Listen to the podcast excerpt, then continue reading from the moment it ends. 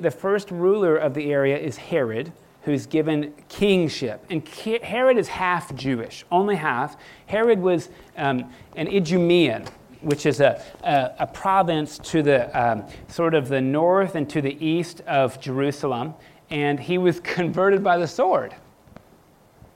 Um, so his family didn't want to be Jewish, but was told, convert or die or leave. Right? So Herod was really only considered half Jewish, and he did a lot of really un-Jewish things, it's important to know. We remember him now as the builder, and what he had done during his lifetime is, is take the temple, which was a tiny little thing. I mean, a building that was 35 to 40 feet tall, so that's like two stories, right? And not even that wide, maybe 30 feet wide. How many feet deep? 40 feet deep you could almost fit it in Chris Hall. I mean, just think about it. You could almost fit it in Chris Hall, the original temple. We usually think that thing was really big. It was not big at all. The reason those were some of the limits is because that was the natural length of timber, right? To make a laminated beam was not technologically possible when the first temple was built. So Herod took that tiny temple and made it ginormous. Um, really, Herod took something small like this. Now, this is the temple where the priests enter, just to give you an idea. And this is a court where people could go in, right, who were men. And then outside would be a court where women and Gentiles could go. Okay, so you're just thinking about concentric boxes. And what Herod did was grossly, grossly enlarge the whole thing. So in the first temple, we're thinking that this court, uh, that this court here is somewhat like a basketball uh, court, including the bleachers, to give you a good idea. Now, that might seem big, but not for 20,000 people. So, what Herod did is he took this outer court and he made it the size of about three football fields. So, think about going from a basketball gym to three football fields. And that was the enlargement that he made. And many of you have heard of the Western Wall, right? That's called the Wailing Wall. You've seen pictures of Jewish people offering their prayers there. That's a retaining wall. It was not any part of this building, it was a retaining wall to hold up the football field. So it was backfilled with earth. Does that make sense? And then the temple was built way up on this ginormous platform that could be seen literally for miles. A lot of people consider the temple Herod built to be the eighth wonder of the ancient world. Some of the rocks weighed more than 400 tons. And the way Herod built this was also quite, quite interesting architecturally. He, he, he didn't build it just flat, he built these, these vaulted ceilings and then backfilled between the vaults so the temple sat over vaults instead of solid ground. Does, it, does that make sense?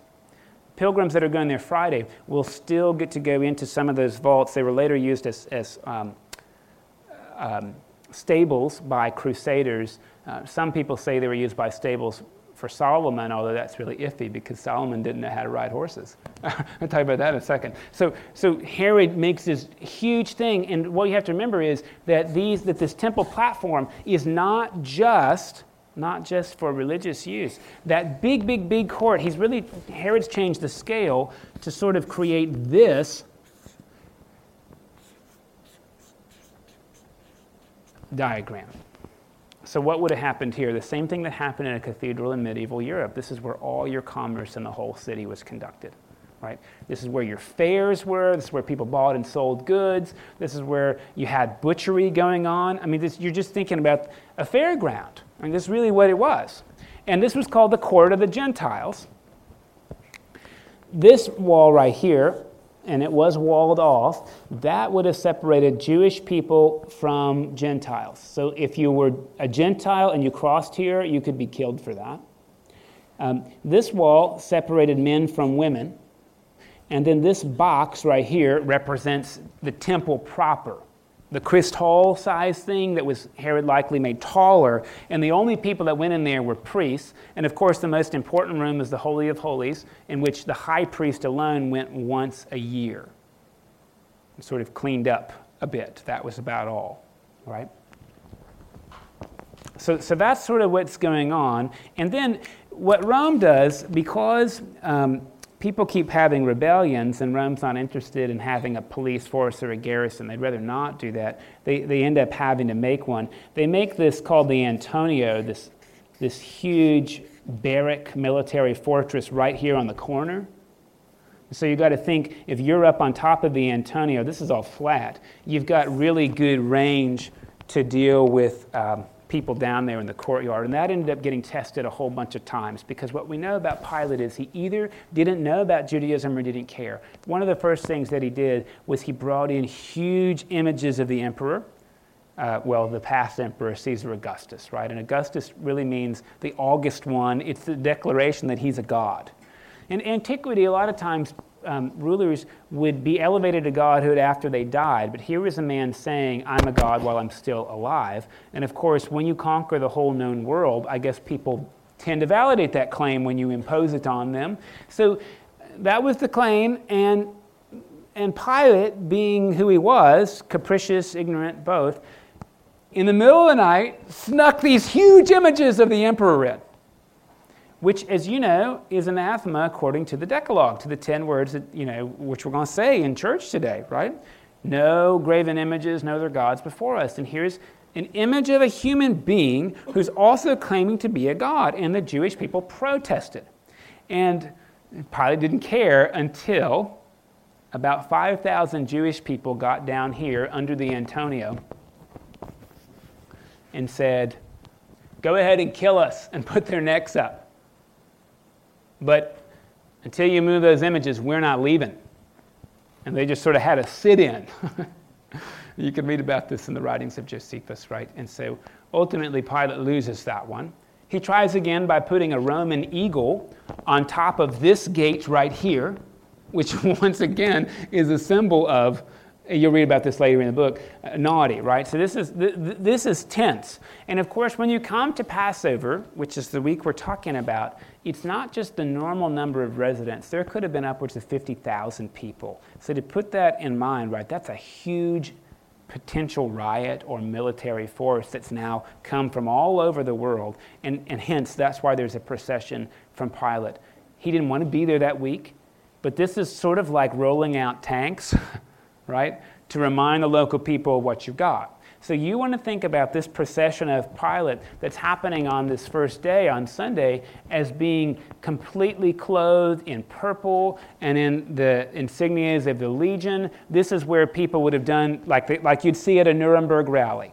Right? This would have been Roman troops doing their equivalent of goose stepping, if, if that makes sense, as a, as a power show. Right? And then there's the alternative of Jesus, right?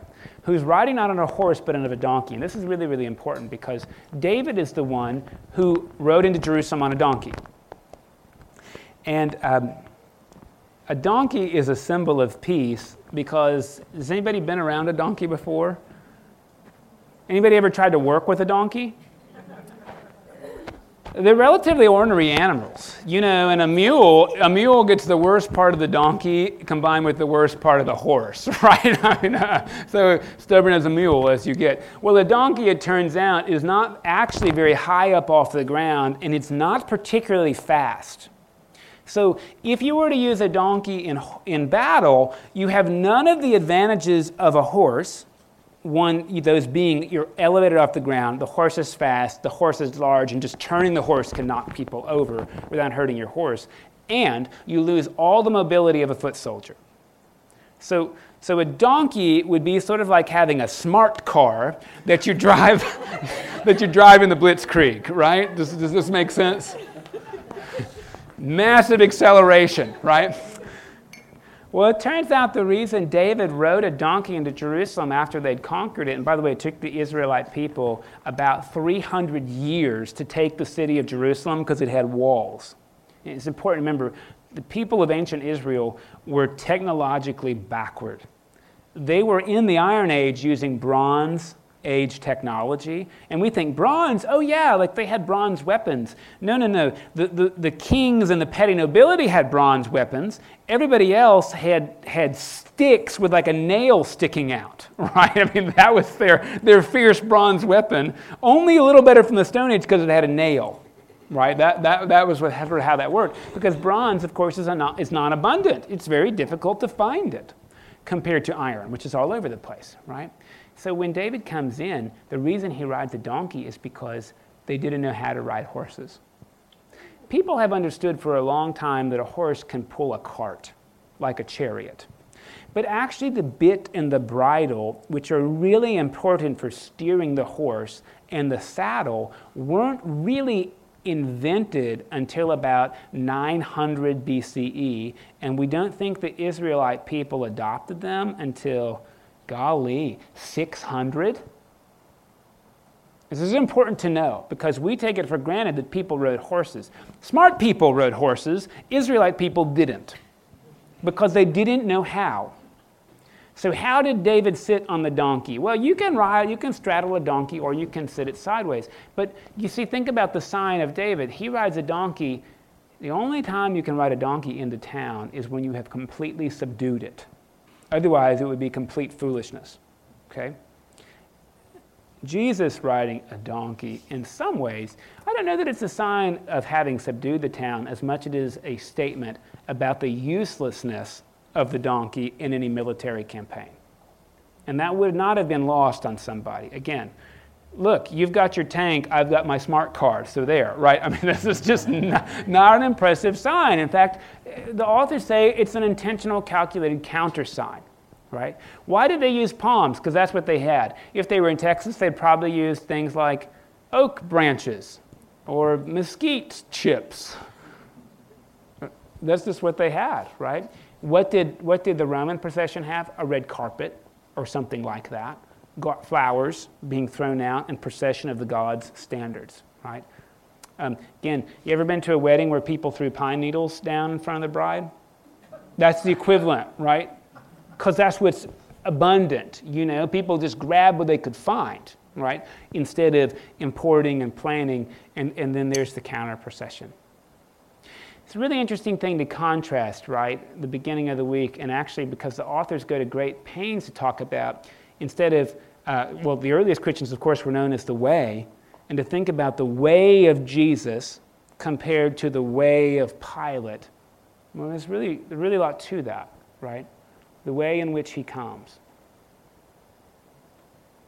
Um, a long time ago, I was at uh, this church, and, and for Father's Day, I think, they put on this Father's Day event, and they, they, they, they brought out this Montana cowboy, and they brought out a wild horse. This is this interesting thing about the way of the Lord. Wild horse, never been ridden, right? And so the, the, the cowboy was going to spend as long as it took publicly talking to people who were gathered, having like a barbecue. It's a Baptist church, there wasn't any beer, of course. And, and, and uh, there they were, and, and he to take as long as it could, took until he could ride that horse a horse that had never been ridden. You know, it was really interesting to hear that he talked a lot about um, how, in the Western way, usually we think of breaking horses, right? Which is you confront the horse with the idea that their will is inferior to yours over and over and over again, and then you end up riding them. And and instead, what he did was sort of actually the Native American way, right? Which is that he approached the horse, they established a relationship, this sort of business. And, and it, for a Baptist church, it was really interesting because the message was great. It was really like, this is how God approaches us. Not as someone to dominate and subjugate our wills, right? But as someone who's trustworthy so that when you ride together, you truly are riding together instead of you riding the horse. Um, and I remember that image because it was really nice. And in some ways, I think the authors are trying to lay that out for us in the processions. That there's the way of domination and strength and flexing, and then there's this, this really counter symbol, right, of having earned the trust and having earned uh, the welcome that you can come in riding something off like a donkey. I, am afraid I just wasted a lot of your time. But, but anyway, that's, there's, there's some of the symbolism there. Okay? Um, they talk a little bit more about the temple, and, and there's some, some details that are really, really important. So, you know, we talked about enlarging the temple, and uh, it's really helpful to know, I think, that the temple becomes, um, you know, it's, it's obviously the number one religious edifice, and, and if you are Jewish, essentially most of your religious life evolves around that temple. See, we, we have this false thinking that, that in general, religious people have always been interested in the religious life that we're in some ways acquainted with. You go and you sing songs and you say prayers, and then you try to integrate the Bible or whatever weird thing the priest said, you know, into your daily life and it informs your ethics. That's completely new. Nobody cared about ethics in daily life. Nobody. People were interested in offering the right kinds of sacrifices and maintaining the right kind of purity. So go back and read the Hebrew Bible, the first five books.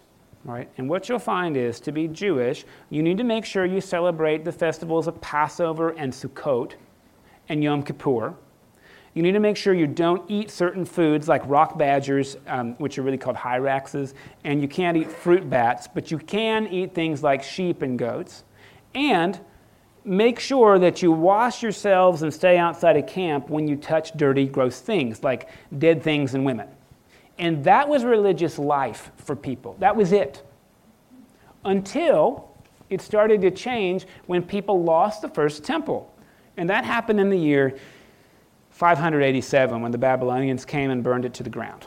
Right? They were carried away into exile and they said, geez, our religious life has hinged around a building that we don't have anymore. What do we do? Do we quit? And there was a decision, no, that studying this stuff was as good as doing it. And this was sort of the birth of, of, of really, really early kind of rabbinic Judaism. Of course, that got put on pause because they came back in 540 and built another temple. And it was a sad one. It was so sad uh, that when after building it, they started crying because they knew it was they built a hut. I mean, that was it. They built a hut. Now Herod is the one who turned the hut into a wonder. I mean, that's important to know. They were they kept that hut for a long time. Well, because that idea had started, and because other people came around, and, and particularly in 167, there was a guy called Antiochus Epiphanes who came and sort of said, You can't worship in the hut you can't read those scrolls. If I find a scroll on you, I'll burn it with you. You can't circumcise your children. If you do, I'll kill them, and the mother will wear them around the neck before, for a day before I burn them alive. And that, that hut where you've been doing that stuff in, I'm going to convert that to a sanctuary for Zeus. And, and, and Antiochus did that by slaughtering a pig, offering it to Zeus in the hut, and then taking the pig blood and dousing the holy vessels in it right? So his, his number one goal was to defile the temple, which he did. When you think about it, when the temple's defiled and that's your religious life, what do you do? Well, you can take it back, which ultimately happened. But in the meantime, what does it mean to live a religious life? Because if that's all it's about and it's gone, then your religion's gone. And this is when Judaism starts to reinvent itself. And this is when there starts to become a class of people that we now know about. And we don't like them, of course, because Jesus has a lot to say about them. But hitherto, the, the people who deal with the hut are called the Sadducees. And what do you know? They're, they're, um, they're, the, they're the aristocrats, they're the priest kings. And literally, in 164, they become both the king and the high priest, which was never supposed to happen. Never. These are the Maccabees, who later turns into people like um, is the name of the first person. His name's John, oddly enough. He's a Jewish guy with the name of John, but you, you shouldn't trust that guy. Because um, John's a Greek name. John Hyrcanus is the first king of the Jews who's also a priest. And so what he does, right, is he brings church and state into one bundle. And he's not related to the first high priest who's called Zadok. Zadok is the high priest under David, who his, his descendants, the Zadokites, end up becoming the high priest. And so, you know, there's classes of priests. There's the Levites, right? The Levites are the local people who butcher your animals. And then there's the descendants of Aaron, and ultimately that gets switched to Zadok. And those are the people who hang out in the temple, okay? John um, Hyrcanus was not a Zadokite, so he took the high priesthood away from the tradition that had been going for 800 years. And you'll notice in the book that you talk about the temple under Herod and the temple under Rome. They switched high priests at will, right? They switched high priests at will. They didn't like how it was going. The high priest wasn't supporting them politically, frankly. Then they would change him. And one of the ways they would change high priests, interesting to know, is um, they would disfigure them because a high priest couldn't have any kind of star, scar or blemish. So literally, you can read that Hyrcanus, later in his life, his, um, his nephew bites his earlobe off um, because from that moment on, he can't, he can't be the high priest. The understanding was if he went into the Holy of Holies with his earlobe gone, God would strike him dead. And, and there are stories we hear from some of the writings that on Yom Kippur, the one day that the priest goes into the Holy of Holies, the priest had a rope attached to their ankle with bells on it, so that if the bells stopped ringing, the people outside knew that the God had struck the priest dead and they should pull the corpse out. Did it actually happen? Of course, we don't know, but it's in our writings, right, that God was dissatisfied with these priests. It was a serious business. It wouldn't be like you would have, you know, some kind of scar and you would keep it a secret because your whole life was at stake doing that, you know. So, so this was serious business, and, and, and these Sadducees then are the, become really the religious elite. And they're divided among a couple families. And really, what you're thinking is this is like being a member of the nobility in the Middle Ages. Your, your dad's a duke, your dad's a baron, and of course, there's earls as well. But, but, but these are um, the, the social and religious hierarchy among Jewish people. And Rome seizes those people, like any good ruler does. If you want to, to govern a people, you need earls and barons, right? So you just convert them to your side. And that's essentially what happens. The Zadokites had already been um, displaced internally, so now it's the Sadducees. And again, you're thinking this is a pool of petty, petty nobles, right? Well, what about this other thing I was telling you about where. Um, people started to think, geez, if we can't worship in the temple, what do we do? Well, well that's really um, this group of people called the Pharisees. And again, in the Gospels, they sure get a lot of criticism, but they get a lot of criticism probably because they're people who might have listened to criticism. Now, if you've had a teenage child, you know that you waste a lot of time talking to people who don't care about what you have to say. right? I mean, you spend a lot of time giving great pithy lectures. In fact, I mean, I'm thinking about releasing a lecture series. If I just recorded these things, I, I, I, mean, this is some of my best preaching I've ever given. I do it at home, you know, and, and I often say, like, I give myself four and a half stars on that one. So I expect to see some results. That's, that's yeah, I don't see any results. Okay, anyway, so, so there's that, right? Um, but, but maybe but maybe you talk to people who are willing to listen because otherwise it'd be a waste of time the pharisees are people who who bought into the temple system, right? They did. They didn't have any problem with the sacrifices. But these are the people who said, particularly in a time when you couldn't do it, geez, our religion's gone, what do we do? And, and their answer was, you study. And the answer is, studying about sacrifice starts to become figurative. Because if you can't literally kill an animal, the question is then what does it mean? What does it mean? And this is where they start to come up with these little laws called mitzvot, right? About keeping purity and about how do you keep the law and the intentions of the law, right? And these are people who um, actually have a very strict lifestyle. These are people who fast one day a week instead of one day a year. These are people who give 10% of everything they make instead of just 10% of their dill and their mint and their cumin, right? So they give 10% of their lettuce to the clergy, right?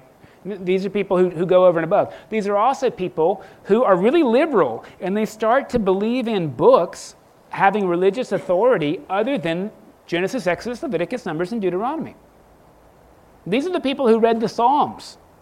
In case you're wondering, Jesus was a Pharisee. We know that for sure because he goes around quoting these other books.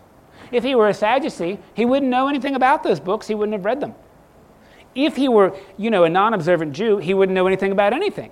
So, so Jesus falls safely in the Pharisaic class, and it's all about how does religion inform my daily life in addition to my cultic life. And this is a relatively new thing, okay? This is the, the, the, the strain that won out after the temple is destroyed, this one destroyed in 70 of our common era or AD, because again, there's no temple, what do we do? We study the Torah and, and that phrase is Talmud Torah, right? Study of Torah. And, and these are people who get together still. You go to a synagogue and you can see this happen.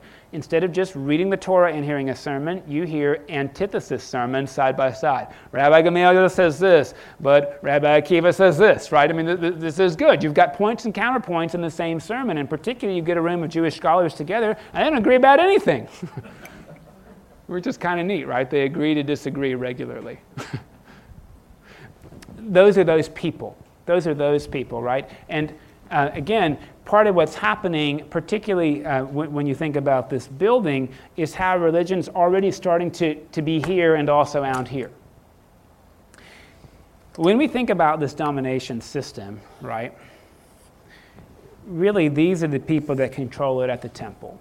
And as John said, they really are in a double bind because what they've seen is that Rome will replace the high priest like that. And they may not just replace you, they may cut off your earlobe, or they may cut off some of your fingers, or they may just kill you, right? Which would prevent you from going into the Holy of Holies as well, right? If you're dead, it's hard to do. So there's a lot at stake here. And the people who are here, these elite people, one way we can say it is look, they're just defending their privilege, you know, they just want to be rich. But another way to think compassionately and sympathetically is they really believe, they really believe in this place and this system, and they're really afraid that Rome will take it away. And if Rome takes it away from them, that's bad for the world because God needs to be worshiped this way. So it's really important, I think, that we give some sympathy to these people. It's not just that they're, that they're evil, it's that they're committed to this very closed way of thinking, and they're willing to preserve it at high cost. And that, I think, is a good way to hear some of the criticism that's happening even on Palm Sunday, right? Are the costs outweighing the gain? Is God pleased with the price we're paying to maintain this thing? So, what were some of the costs? Well, the book tells you in that first chapter that everyone has to pay a temple tax, whether they're living at home or abroad, that amounts to, did you get that number? 20% of their income. 20% is going to the upgrade of the temple. Of course, that explains how Herod turned it from a hut into a wonder of the world because they were Jews all over the world, right?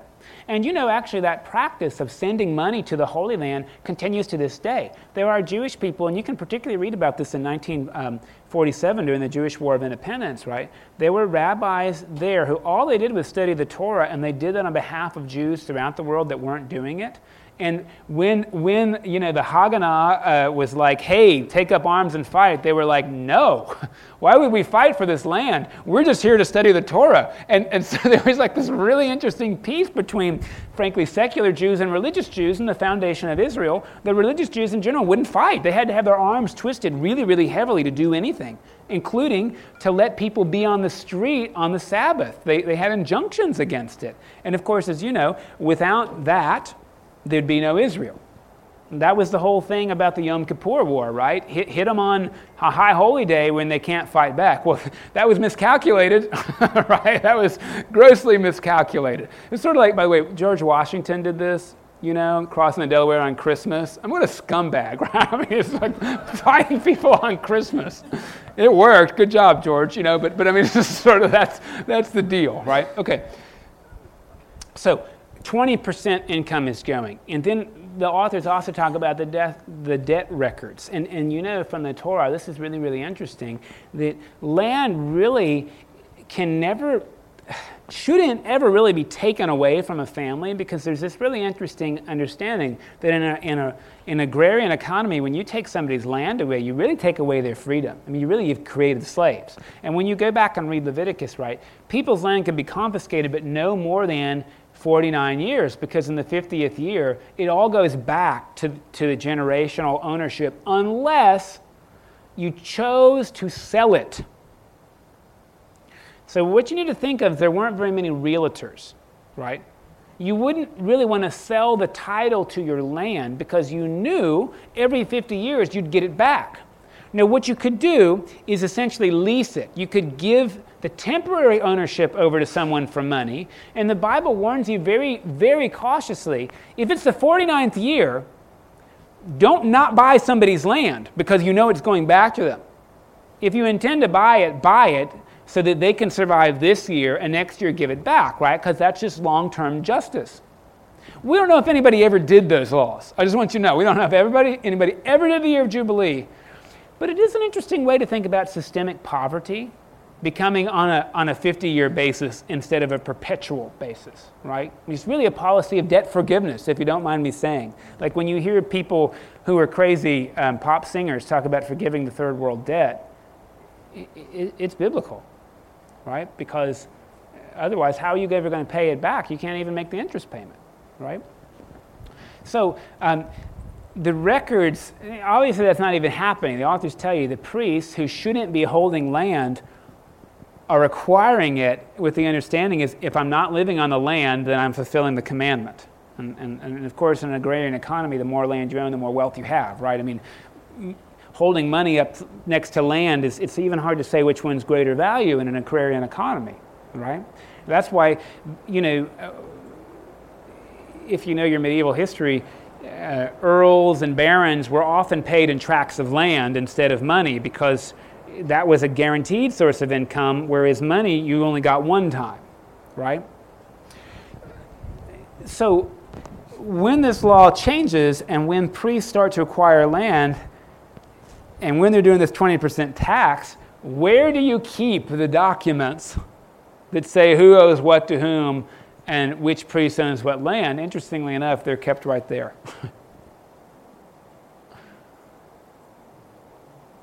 Which is an interesting thing to think about, isn't it? That the, the place of cultic obligation is now also holding um, your economic obligation to a system that's going against cultic obligation. And the proof in the pudding, right? If you know anything about this, in 66 of the Common Era or AD, that's when there was a Jewish revolt, right? And the first thing uh, the, the rebels did is they killed the high priest and they burned all the debt records. And they elected high priest a regular, just bum off the street. Because they were tired of aristocrats and bureaucracy in their temple system. That's kind of interesting, isn't it? that the popular rebellion was interested in popular leadership, not aristocracy. I mean, really, it, it, it's pretty Marxian, right? They overthrew the bourgeoisie, those proletariat. Well, actually, in Marx, you know, the, um, the bourgeoisie overthrow the proletariat. It's in Lenin, who misread Marx, that you do it the other way around. Sorry. Okay. All right, so that's part of the domination system, right? Is that, is that you have to go there. It's the only place you can sacrifice. So just think about that. You have to sacrifice, and it's the only place you can really do it. And not only that, you can't really get in there unless you've paid your debts, and the debts are kept in there. So you really got people kind of in a sling here, right? I mean, wh- wh- they have no choice but to pay up. So it becomes really interesting to think then, right, that Jesus doesn't necessarily hate the temple, he hates that the temples become the center of this greater evil, right? And what we realize is Jesus is going up to the temple himself to offer prayers and to learn and to offer sacrifices, right? He does it himself. But while he does it, he sees and strongly dislikes what's going on. I thought I heard somebody. It starts to make you wonder, right? In what ways is the church complicit in a domination system? Or is it? Yes, sir.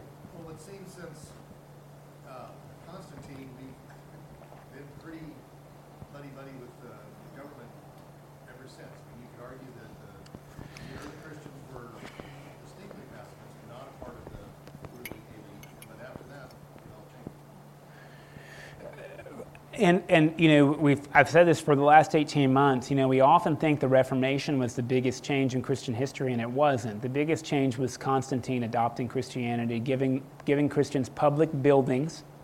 Vestments, like we wear today, come from the time of Constantine, not earlier, right? Changed the way everything looked and functioned, at least socially. Yeah, that's fair. Or started it. I mean, I mean, really, you know, it doesn't totally happen until 384 384, what's that guy's name? I forget. Somebody in 384 is the one who makes Christian the official religion instead of tolerated and accepted along with everything else, right? Um, but I do think I do think it's worth stopping here and thinking because obviously I think our church reality, you know, churches don't hold debt cards. They don't, right? Not like this. And there's not a temple tax that's levied on everybody, not here. Of course, we know in the Middle Ages that happened, right? That was how the Catholic Church the Roman Catholic Church or the, just the church in general was able to do, you know, what it did make amazing buildings and pay people to be priests and go to monasteries. Priests and monasteries, by the way, are like Jews in Jerusalem who all they do is study the Torah. They do it on behalf of everybody else who can't do it, right? So we've been doing that a long time. It's still, if you live in Germany, now you can get an exemption. But you either pay your church tax to the Catholics or to the Lutherans, right? that's part of your state income tax is, is, is, paying. You can now, I think, start to opt out, or if you're a Baptist, you can start to maybe channel some of your taxes there. But 10 years ago, you couldn't. You picked Catholic, and you, or you picked Lutheran, and if you're a Baptist, then you gave that out of your pocket, which is very different to do in Germany because the state tax makes it so you don't have to do that, right? I mean, so, so in some ways that reality gets repeated. But I, I, I think what the authors are really trying to get us to think about, though, is, is not just Jesus is doing this political thing then, but the question is how do we follow Jesus on the way now? And are there ways in which we're complicit in dominating people's spiritual, economic lives as a church? Does that make sense, what I'm sort of saying? Otherwise, we read something like this or read the Bible and we say, that was neat. Glad I learned that. But the question is, what do we do with the acquisition of learning, right? Does it inform our wisdom and our practice? I, am not expecting you to have an answer because I don't have an answer right now either. Except, right, um, you know, there's, there's this really, really a big deal about sacramentalism, right? And sacramentalism is like how do we treat the sacraments? And of course, we know there's two big ones the, the Eucharist and baptism, and then there's five others, including ordination and confirmation, etc., right? And, you know, in practice, and it's not like this, it's not like this. But in the spirit of this, sometimes sacraments can frankly dominate people's lives. I mean, I don't know how else to say it, right? I mean, you know, the prayer book allows me to withhold communion from any one of you I want, right? You can come to the rail and I can say, You notorious sinner. No. I can say that real loud. That's a rubric in the prayer book. I want to ask you do you know anybody that's done that before? No, not by name, but have you ever been to a church and seen the priest withhold communion? I don't know that I've seen it in the Episcopal. You have? Well, it wasn't, it wasn't announced like that. But at one time when divorce was a problem. Yeah.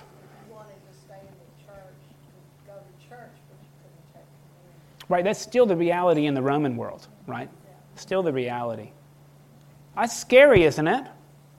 I mean, I just I want to say that's scary. Because you think about then, right, particularly if you say that the sacrament is required for forgiveness of sins, and if you can't have it, that's a mortal sin, you kind of got people in a sling, don't you, right? That means if your marriage is really bad and abusive, you got to really think hard about whether you leave it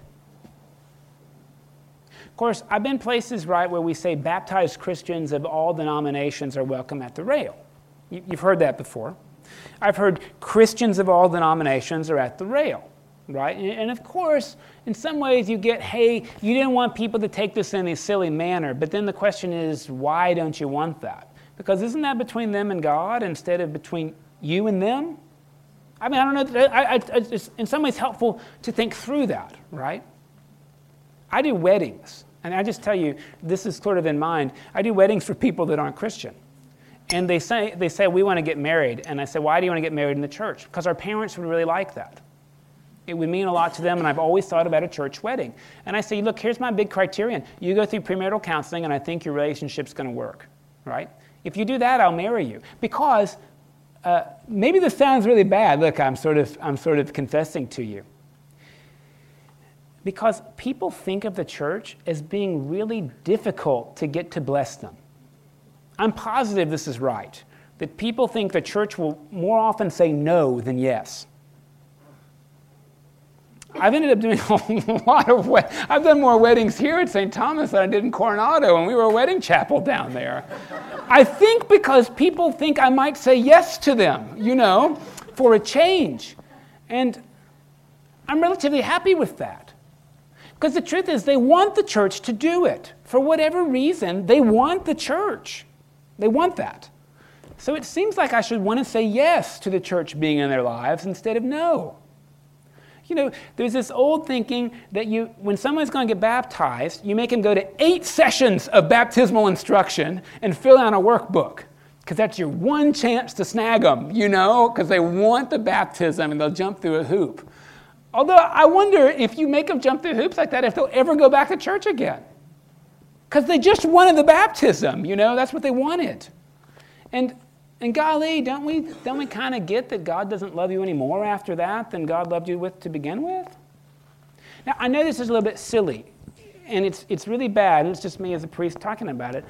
It's one of those ways, though, I, I wonder about how church can dominate people's lives and whether or not we should be doing that.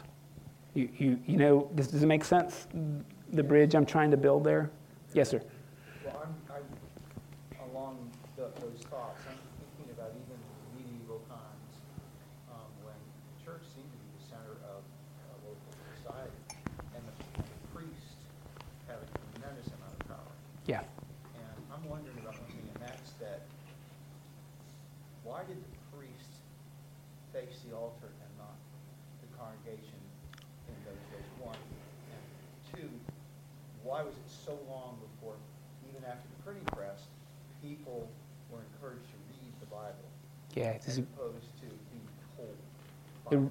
These are really, really great questions. And so, actually, what John said is really helpful to think about in medieval Europe, particularly. The priesthood is what you sent your second born son into because your firstborn was going to be a politician, right? So, Henry VIII had a fine theological education because his older brother Arthur was to be the king, right?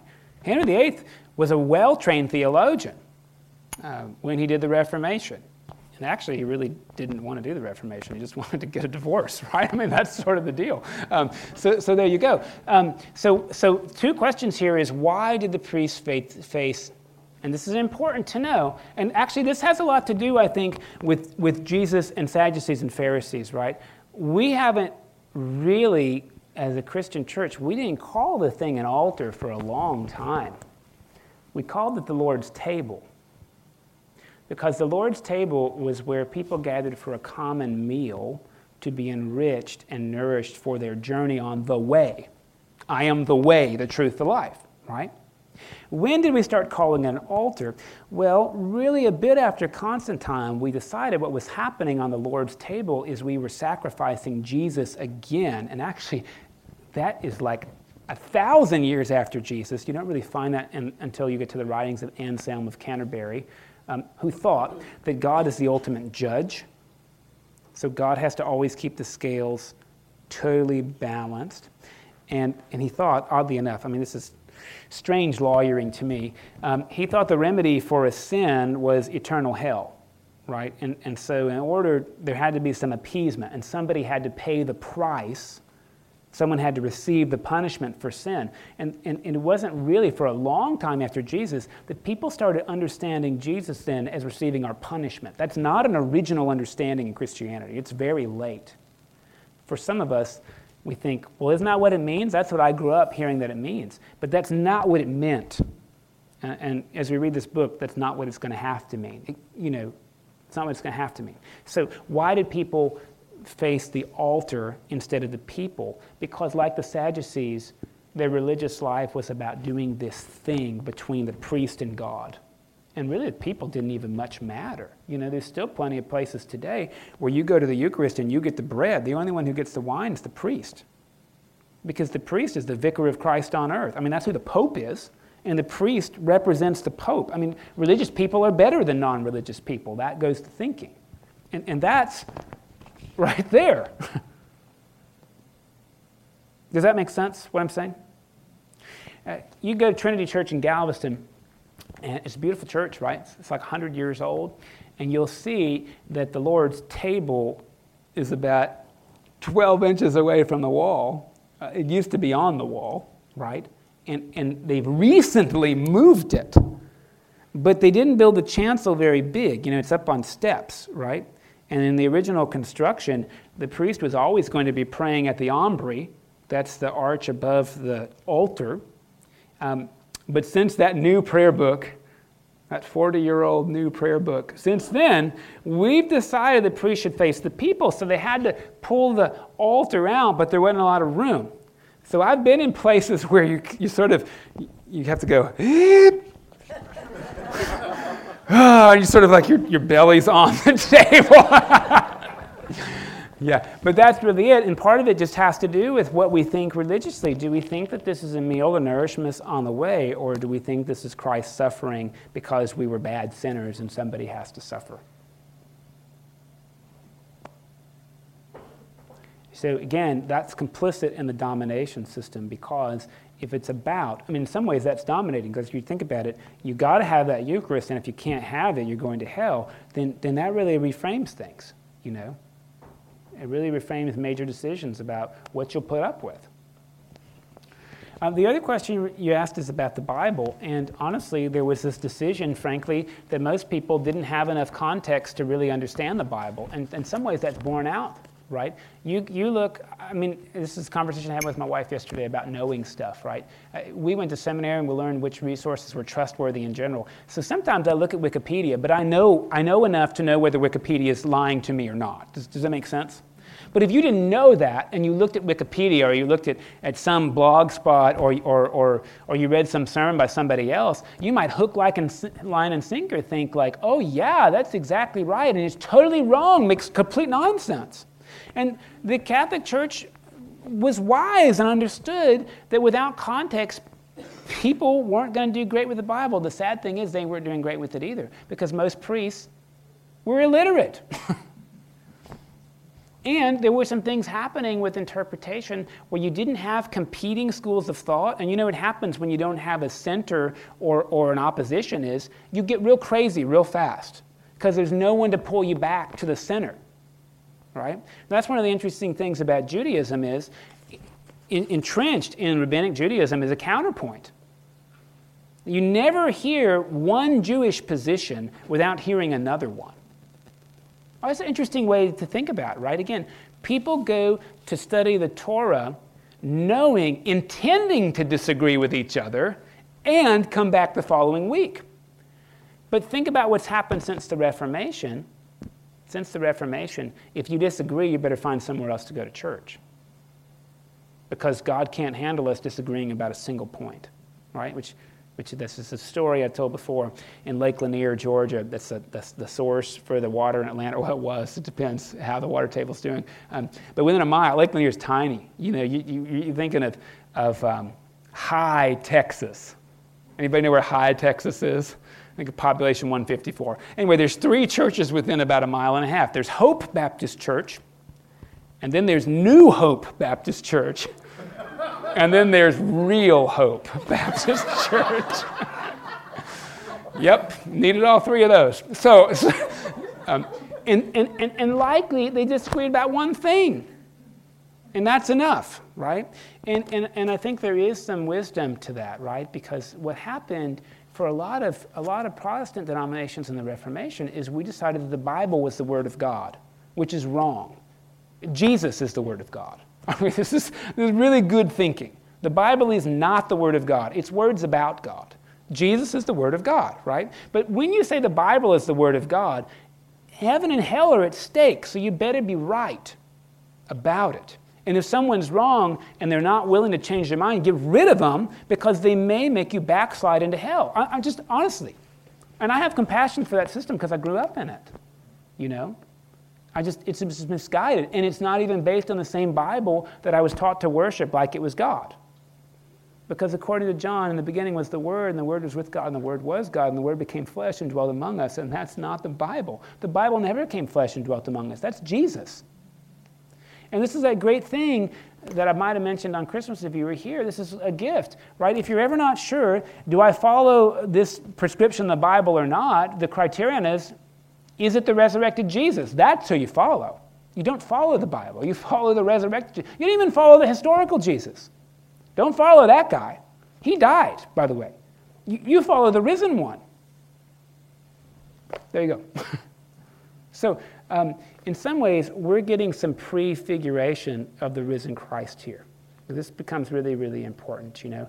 And, and as an Episcopal church, what I like is that we disagree, and, and it's important that we disagree about things because truly the world is not a black and white place, right? I mean, you know, you, you think about the separation between church and state, and in some ways, right, that's a high aim, and in other ways, there's times where the state supporting the church is actually a good, is a good thing, right? It's not like it's just either or.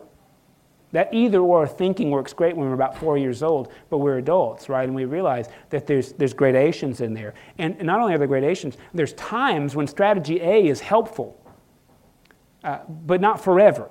A needs to turn into B, you know? There's times when indoctrinating people is really important because if people can't add or subtract, they don't know how to do anything else. But we're so scared, scared about indoctrinating people, you know? We don't want to indoctrinate our three year olds. We want to give them choices. They don't know anything. How can they have any choices? You, you, you know what I mean, right? You've got to tell them some knowledge. And the same thing with knowledge of the church and of the Bible and of God, right? The question is just, what are we telling them, right? Are we telling them in our indoctrination that we're allowed to have questions, that we're allowed to disagree? You can indoctrinate people to disagree. You can. You can make that safe. You can model it. You can tell people the story and ask, what do you think about that story? That's actually pedagogically all right, you know? Um, and, and, and, and, this, I think, is part of the journey here. Here's Jesus growing up in a religion that's got a lot going for it, but he's saying not everything's great, right? And, and, our, and, our, and our job is to return every year on Palm Sunday and say, in what ways can we be counter processional to something that's dominating our world, right? Okay, I'll, I won't see you next week. I won't, because I'll be walking in these steps. This is exciting. Um, but Josh is going to guide you next week in chapter 2. That's Monday. Okay? And the week after, that'd be the 19th, will be Tuesday.